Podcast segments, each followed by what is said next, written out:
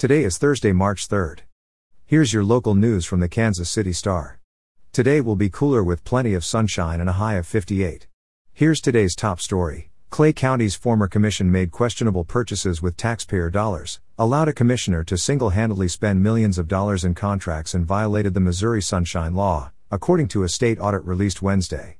Following a years long audit initiated by citizens in 2018, the Missouri State Auditor's Office rated Clay County's overall performance as poor, the lowest ranking that shows its government needs to, quote, significantly improve operations.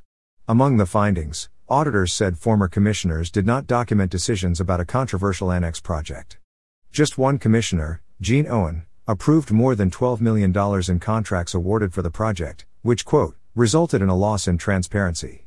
The county has also incurred at least $2.8 million in the project that, quote, may not be recovered.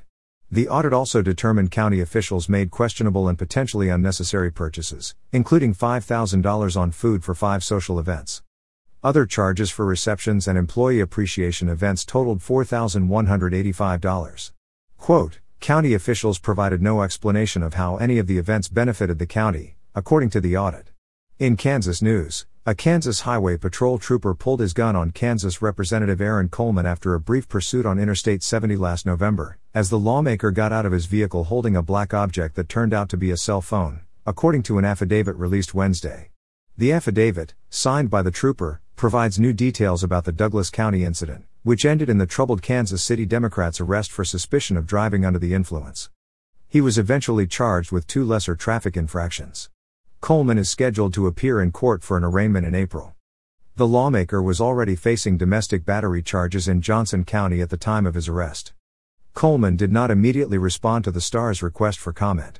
And finally, in coronavirus news, Kansas Senator Roger Marshall's resolution blocking a Biden administration order requiring healthcare workers to get vaccinated against COVID 19 passed the U.S. Senate on Wednesday after Democrats didn't have enough senators present to vote it down. Called a quote, resolution of disapproval, the legislation would block a rule implemented by the U.S. Department of Health and Human Services that requires every employee, volunteer, and contractor working at a healthcare facility that accepts Medicaid and Medicare to get the COVID 19 vaccine unless they have a medical or religious exemption.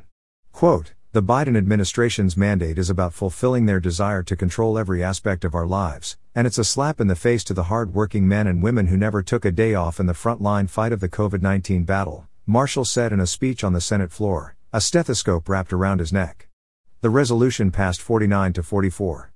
In order to take effect and block the administration's rule, which was upheld by the U.S. Supreme Court in January, the resolution would also have to be approved by the House of Representatives and signed by President Joe Biden. Both actions are unlikely. You're listening to stories from the Kansas City Star. Find us at kansascity.com to read more about these stories and others.